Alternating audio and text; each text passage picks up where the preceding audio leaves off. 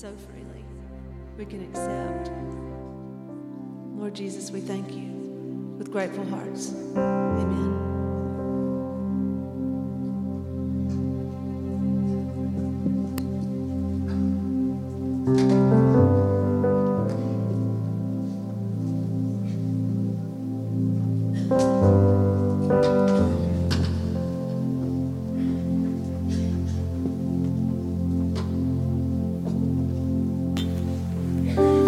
Praise team is exiting. I, I just want to remind you of just an incredible opportunity. We, we thought a lot. This is just our second Sunday in this new facility, the remodeled worship center and the lobby and the brand new children's building. And we thought a lot about how to dedicate this and, and what we wanted to do to, to kind of uh, make this uh, special. And we talked about ribbon cuttings and celebrations. We didn't really want to do any of that. We instead wanted to dedicate this building and this new worship center with the Word of God. And so I talked about this last Sunday, but we have basically set up an opportunity for you. Beginning this coming Wednesday night, we want to read from Genesis one all the way through the end of the book of Revelation from this pulpit out loud. And we need you to help us do it. And so there's sign-ups. We had a lot of people that signed up last week. You can go to our Connect area as soon as you leave this morning, just right to the right side of the lobby here. There'll be people there that can help you. We'd love for families to sign up for an hour each, where you show up at the church and beginning next Wednesday night continuously until the following Sunday morning when we start our next service, we're going to read all the way through the Bible. I want you to be part of that. So you can do it as a family, you can do it as individuals, you can sign up for any hour, that's day or night. That means two a.m. Thursday, somebody's got to be reading, five a.m. Friday, six p.m. Saturday, all the way until Sunday morning. Many of the slides are already filled. We'd love for you to be part of that. You can sign up today. We're going to invite you as people are reading. You can come and listen to them read if you want to. The sanctuary will be open at those times. You can come and pray at the same time. We just wanted to dedicate this building, not with a ribbon cutting or a ceremony, but with God's Word. We just wanted to bathe this place in God's Word and ask Him to bless us. We'd love for you to be part of that. If you're interested, walk out this morning on your way out, sign up at our connection desk, okay? Let me pray for us this morning. Father, we thank you for salvation in Jesus Christ. We thank you for the hope that the resurrection brings. We thank you for your word, for the clear eyewitness testimonies, Father, that we can read in Scripture about who Christ is, about what Christ accomplished, about his death, burial, and resurrection. Father, I pray as we study this morning, you would speak clearly to us through your word. Just challenge us, encourage us, Father, through the power of the Spirit as we pray every Sunday morning. May we be transformed, changed, Lord, more and more into the image of your Son, Jesus Christ. It's in His name that we pray. Amen. Take your Bibles this morning, open to First Peter chapter one. First Peter chapter one. I just, again, want to welcome you. So glad you're with us this morning. So glad you've chosen to come and worship. And I just want to kind of tell you before we jump into this this morning, I believe God's got a word for you. If you've come this morning just because it's Easter and you were invited and you, you didn't really think anything was going to happen, you figured you'd sit here for a little while and then leave, I just want to encourage you just for a moment. You're kind of a captive audience for the next little while anyway. Just spend a couple of seconds in your heart just praying, Lord, I, maybe I'm not here for the right reasons, but Lord, if you've got a word for me, I'd like to hear it. I'd like to hear it fresh and new this morning, Lord. If, if you got a word for me, I'd like you to challenge me with what the Bible says. And I pray God speaks to you in very powerful and real ways this morning. I thought a lot about what to preach this morning. They're the eyewitness accounts in the Gospels. Paul talks a lot about the resurrection, but I, I kind of prayed through and thought through, and the Lord led me to First Peter. And, and I like this text for one main reason. The main reason is that Peter, of course, is an eyewitness account as well. So all the things that Jesus did, the miracles, walking on water, all the incredible things that happened, Peter was an eyewitness account to that. But Peter now, from his perspective of witnessing Christ and understanding Christ, is going to write about in First Peter chapter one the resurrection, and he's going to help us understand the significance of the resurrection for us now. Because it's very easy for us as believers living in the context of kind of Western America and the world we live in and all the things that are going on to kind of think that the Bible is old school, antiquated, meant something in the first century, doesn't mean anything now. I want to say to you, God's Word is still true, it's still active and living, and it still resonates in your heart and is meaning for you, meaningful for you even today. And God has a message here I want you to hear. And so I want you to see the significance of the resurrection through the eyes of Peter, the chief apostle and eyewitness to all that Jesus did. We're going to look at just a few verses here. First Peter chapter one, beginning in verse three. We have it on the screen as well if you'd like to follow along with us. Blessed be the God and Father of our Lord Jesus Christ. According to his great mercy, he has caused us to be born again to a living hope through the resurrection of Jesus Christ from the dead, to an inheritance that is imperishable, undefiled, and unfading, kept in heaven for you, who by God's power are being guarded through faith for salvation ready to be revealed in the last time. In this you rejoice, though now for a little while, if necessary, you've been grieved by various trials, so that the tested genuineness of your faith, more precious than gold that perishes, though it's been tested by fire, may be found to result in praise and glory and honor at the revelation of Jesus Christ. Though you have not seen him, you love him. Though you do not now see him, you believe in him and rejoice with joy that is inexpressible and filled with glory, obtaining the outcome of your faith, the salvation of your souls. Here's the first thing I want you to see very simply this morning, truth number one. The resurrection of Jesus brings a living hope. The resurrection of Jesus brings a living hope. I want you to see what Peter says in verse three, because first, verse three is really kind of foundational to what he's going to write. It's foundational to our understanding of the resurrection. It's foundational to our understanding of the significance for us. Here's what Peter says: Blessed be the God and Father of our Lord Jesus Christ. Like, praise his name. Praise his name. According to his great mercy, he's caused us to be born again, right? That's the idea of salvation. To a, what's the next word there? Living hope through the resurrection of Jesus Christ from the dead. Peter says, listen, because of the resurrection, we find salvation in Christ, and through Christ, we find a living hope.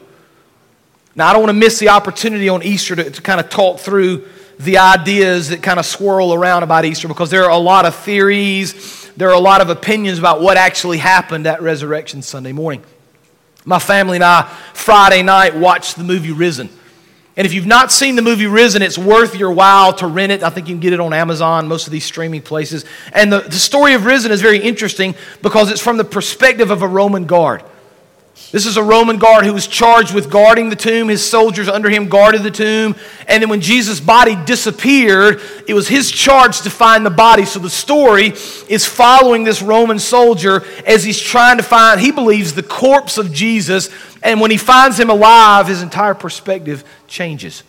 It's an interesting idea because in that movie, the Jewish leaders and even some of the Roman soldiers that were paid off continued to tell the story that some people say today, Jesus' body was stolen. So I want to be very clear this morning on Resurrection Sunday. I want to be very clear, just in case there's confusion or you've heard different ideas. Jesus' body wasn't stolen. Jesus wasn't sleeping. He wasn't swooning. He wasn't unconscious. We believe the Bible teaches that Jesus was one hundred percent dead, and now he's one hundred percent alive. You understand that? And the way you kind of answer the question of resurrection and the way you understand what happens really shapes the outlook of who you are now and who you will be eternally. And Peter says to us, listen, we need to understand this resurrection. We need to understand what happened when Jesus rose from the dead. There, there are all sorts of historical accounts. I've got a degree in history and taught history for many years and love history. There are all sorts of historical, extra-biblical accounts the Romans wrote at length about Christians and about Jesus and about their claim that he rose from the dead. We've got eyewitness accounts in the Gospels. We've got Matthew, Mark, Luke, John. We've got Peter. We've got Paul. We've got all these people that had a face-to-face encounter with Jesus, saw him, lived with him, oftentimes walked with him, all pointing to the resurrection. But one of the things we have to understand of all the evidence we could produce, and there's a lot of it. By the way, if you're interested in this and want to talk in more detail, I'd be happy to take you to lunch and kind of walk you through the details and what I believe is the evidence that Christ really did come back from the dead. But of all the evidence we could produce, of all the Roman writings we could read, of all the firsthand accounts, probably the greatest example we could use in the life of another person as we share the resurrection with them is what Christ has done for us. Like, you may refute a lot of things, but you cannot refute what Jesus has done in my life. You can't refute what he's done in the life of my family. And so Peter says, listen, listen, this resurrection is real, it happened, and because of it, we've been given this hope in Christ. But I want you to look at verse three again, because there's a, there's a, a word that Peter uses here that kind of clarifies the hope we're talking about. According to his great mercy, he's caused us to be born again to a living hope. You see that? Not a dead hope, not a sleepy hope, and I'm going to step on your toes right here, not an apathetic hope. Right, there, there are far too many believers that are apathetic in their faith. Like we come to church, we kind of do the thing, we show up on Easter maybe, or there are a few other times of the year we come, or maybe we come every Sunday, doesn't matter. But we're kind of apathetic in our heart. We, we've heard it and we probably believe it, but we're not really doing anything about it. We're not really living out our faith in front of the world. Peter says, listen, it's not an apathetic hope or a sleepy hope or a dreary hope. It's a what? Living hope. There's this sense in Scripture that we should be living out our faith because of the hope Christ has given us through resurrection. Now that Greek word there, living, has this idea of, of spring and, and trees and plants and flowers blooming. Right? It's the idea with believers that Jesus will take a person that's kind of dead in their sins or dreary or, or ugly, or there's all sorts of baggage. And in that ugliness and in that sin, Christ will heal and give us fresh eyes and a fresh outlook and an excitement about life through the resurrection, through his salvation. And so, and so many of you, and we, we've had three services this morning, lots of people have come in these doors. Of all the people that come through these doors, I know there are people that come with baggage. I know there are people that come with difficulties and, and struggles, and maybe you're right in the middle of a, a massive storm. Maybe people know about it, maybe they don't. Maybe you've just gotten over something, or maybe there's something on the horizon. I want you to understand that in Christ there is life and there is hope.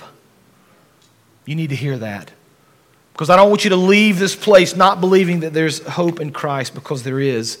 You know, I, I did some reading this week about the idea of hope, because hope is a very powerful thing. Even outside of Christian circles and, and even outside of a, the idea of the hope of the resurrection, kind of the world, the, the secular world gets the importance of hope. I read an article in Psychology Today. I want you to listen to what they said. Very interesting article. And it says, here, here's kind of the crux of the article, as long as a patient, individual, or victim has hope, they can recover from anything and everything. Isn't that interesting? Even the, the secular world, even the non-Christian world understands the idea of hope. I, I read a lot about poverty in the world, because the places we go on missions oftentimes are the very difficult places in the world. And we serve in places where people live in abject poverty. And when I say abject poverty, I mean they, they live off of literally two, three, maybe four American dollars a day. Now, I didn't misstate that. Let me say it again. They live on two or three or four dollars a day. That's what they make. Now you can imagine trying to live on that, and it forces you into this place of abject poverty. And there's been a lot of studies and a lot of data produced to try to figure out what can we do about alleviating poverty from the world. And the American answer is basically, let's just give them cash. You should go read about the billions and billions of dollars that have flown to Africa over the last several decades and how very little effect it's actually had on people living in poverty. What they're beginning to realize is it's not necessarily about money, it's about something else. It's fascinating to me. So they did this study, and I'm going to quote from it. This was in the New York Times. Said that a vast randomized trial involving twenty-one thousand people in six countries suggests that a particular package, an aid package, gives a very poor family a significant boost that continues even after the program ends. Here's what they give these families. They give them a cow or a few goats or even some bees. Now here's the question. How can a cow have such an impact on a family? Here's what the article says. Hope. Listen, whether in America or India, families that are stressed and impoverished, trapped in cycles of poverty, can feel a hopelessness that becomes self-fulfilling. Watch this. Give them a reason to hope that they can achieve a better life, and that too can be self-fulfilling. Isn't that amazing? Like the secular world realizes, listen, if we can figure out a way to give people hope, it drastically changes their outlook. It drastically changes the circumstances of their lives. It's fascinating to me how the secular world sometimes has to catch up with the Christian world, because we've known this for two thousand years. But see, we've got a different hope than they do, don't we? We don't have a hope in the things of this world. We don't have a hope in what we can produce. We instead have a hope in Christ. Now, Peter's going to talk about this. Peter's going to help us understand this. He's going to take it a step farther. Let's look at verse three again. I want you to see what he does here. He says, "Blessed be the God and the Father of our Lord Jesus Christ. According to his great mercy, he's caused us to be born again to a living hope through the res- resurrection of Jesus Christ from the dead." Watch this, verse four. "To an inheritance that is imperishable, undefiled, and unfading, kept in heaven for you, who by God's power are being guarded through faith for salvation, ready to be revealed in the last time." We, we see in the writings of Peter that the resurrection offers hope, first of all. But the second thing we notice is that the resurrection of Jesus brings an eternal inheritance. See, see here, here's what Peter begins to teach, and we're going to walk through this together. Peter begins to teach, listen, the hope we have is not in the things of this world. The hope we have is in Christ, in his salvation, in his resurrection, and in the things of heaven. Now, Peter's writing to a first century audience, right? Every time we study Scripture and read Scripture, we ought to take it in kind of a historical context.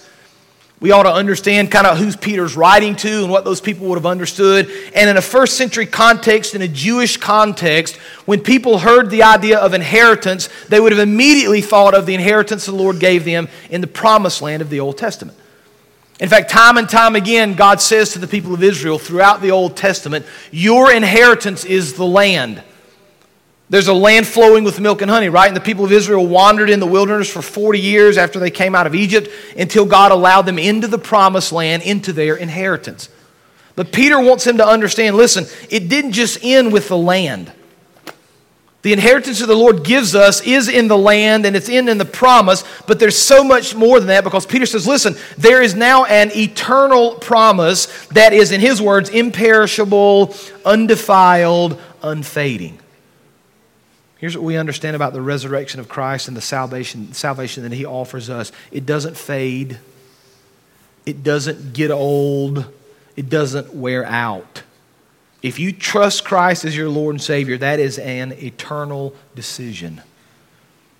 Now, many of you probably watched, as I did, really in, in sadness and in horror at the Cathedral Notre Dame burning these last few days.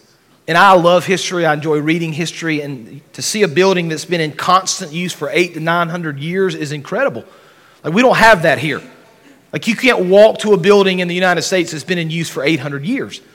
And so to lose that history is a sad thing, but you understand intellectually, as you've seen this before, you understand that the things of this world, the buildings and the kingdoms and the kings, those things fade away. I had the opportunity several years ago to go to Athens, Greece, and, and to walk up on the Acropolis. And the Acropolis is a raised area of the city. The Parthenon is located there. It's a beautiful location geographically. You can see for many, many miles out into the city. And for many miles in the city, you can see the Acropolis. And it was a place of kind of civilization and teaching and learning and religion. Paul spoke there in the book of Acts. And as incredible as it was, as a hub of as it was of, of, of culture and of understanding and of religion and of teaching, as beautiful as it was, today it stands in ruins. It's gone. Like, you see buildings and bricks, but there's nothing up there anymore but museums. All the great kingdoms of the world, all the great buildings of the world, all the great cities, all the great civilizations, none of them will last forever. And Peter says, listen, if we're going to have a real hope in Christ, we've got to understand that that hope is in salvation and it's eternal. He says this in Matthew chapter six, verse nineteen. He warns his followers, "Do not lay up for yourselves treasures on earth, where moth and rust destroy and where thieves break in and steal, but lay up for yourselves treasures in heaven, where neither moth nor rust destroys, where thieves do not break in and steal. For where your treasure is, your heart will be also." Right? The resurrection brings us hope. The resurrection brings us an eternal inheritance. And then look in verse six. He says, in this, like in this salvation, in this hope, rejoice. Though now for a little while, if necessary, you've been grieved by various trials. I think we all kind of fit right there in verse six, don't we? We've all struggled with various trials. So that the tested genuineness of your faith, more precious than gold that perishes, though it's tested by fire, may be found to result in praise and glory and honor at the revelation of Jesus Christ. Here's the third truth we see this morning. The resurrection of Jesus brings great joy. Now here's the struggle for believers, and I hope I'm not talking to you. But we've all met believers that are not exactly filled with joy, haven't we? You ever met the person that comes into church and you ask them how they're doing? I'm fine, how are you? You see them around town, they're frowning. You catch them at a bad moment at the grocery store, they're saying or doing things they shouldn't do. And by the way, we all have been there.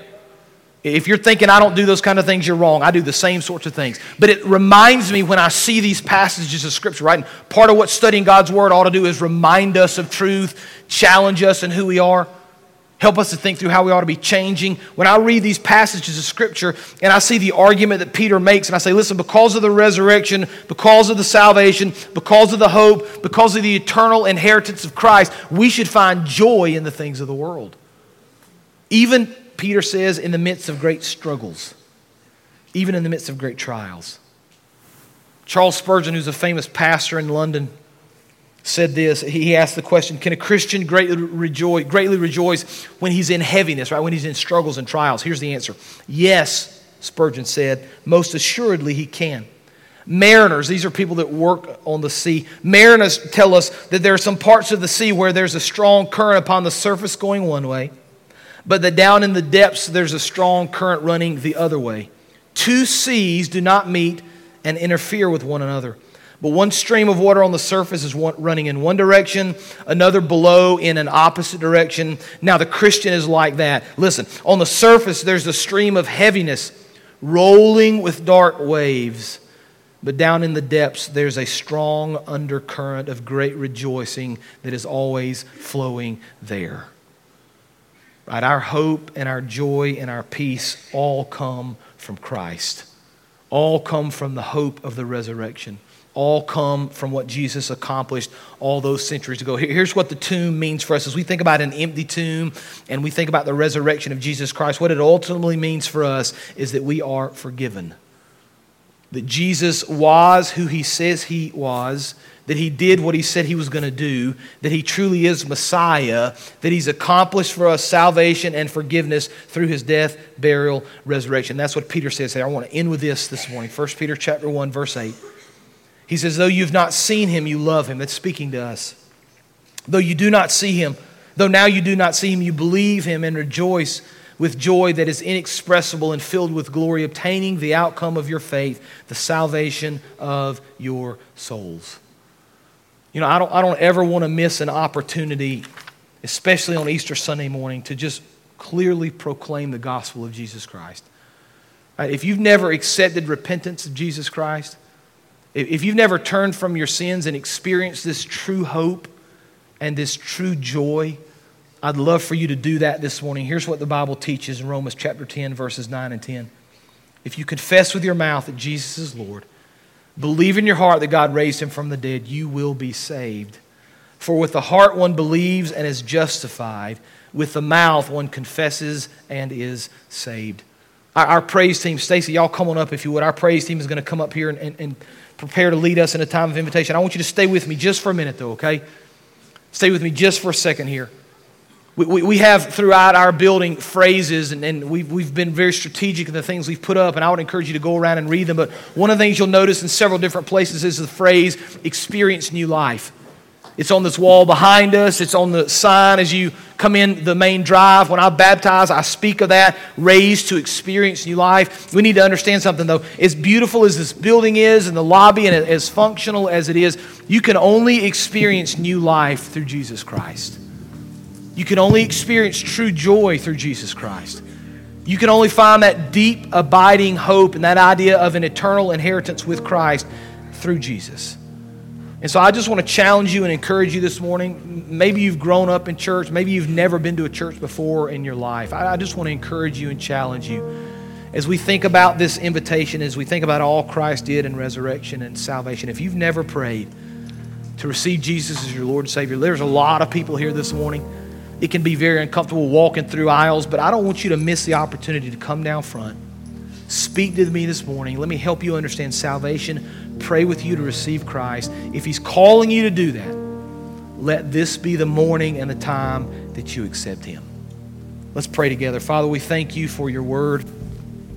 We thank you for the beauty of the resurrection, Father. We thank you for what it means and the hope that it gives us. Lord, I pray for all these precious people right now that, that hear my voice. I pray for their salvation, Father. If there's someone in this room that's never accepted, open their eyes to your truth, Father. Break through the, the hardened hearts, Father. Break through the stubborn minds and let them just sense your presence and your power. Let them repent of their sins and accept Christ as their Lord and Savior. We'll give you the praise and the honor and the glory for everything that you do. It's in Jesus' name we pray. Amen. You can stand. The altar is open. You can come and pray. Speak to me. You respond as we sing together this morning.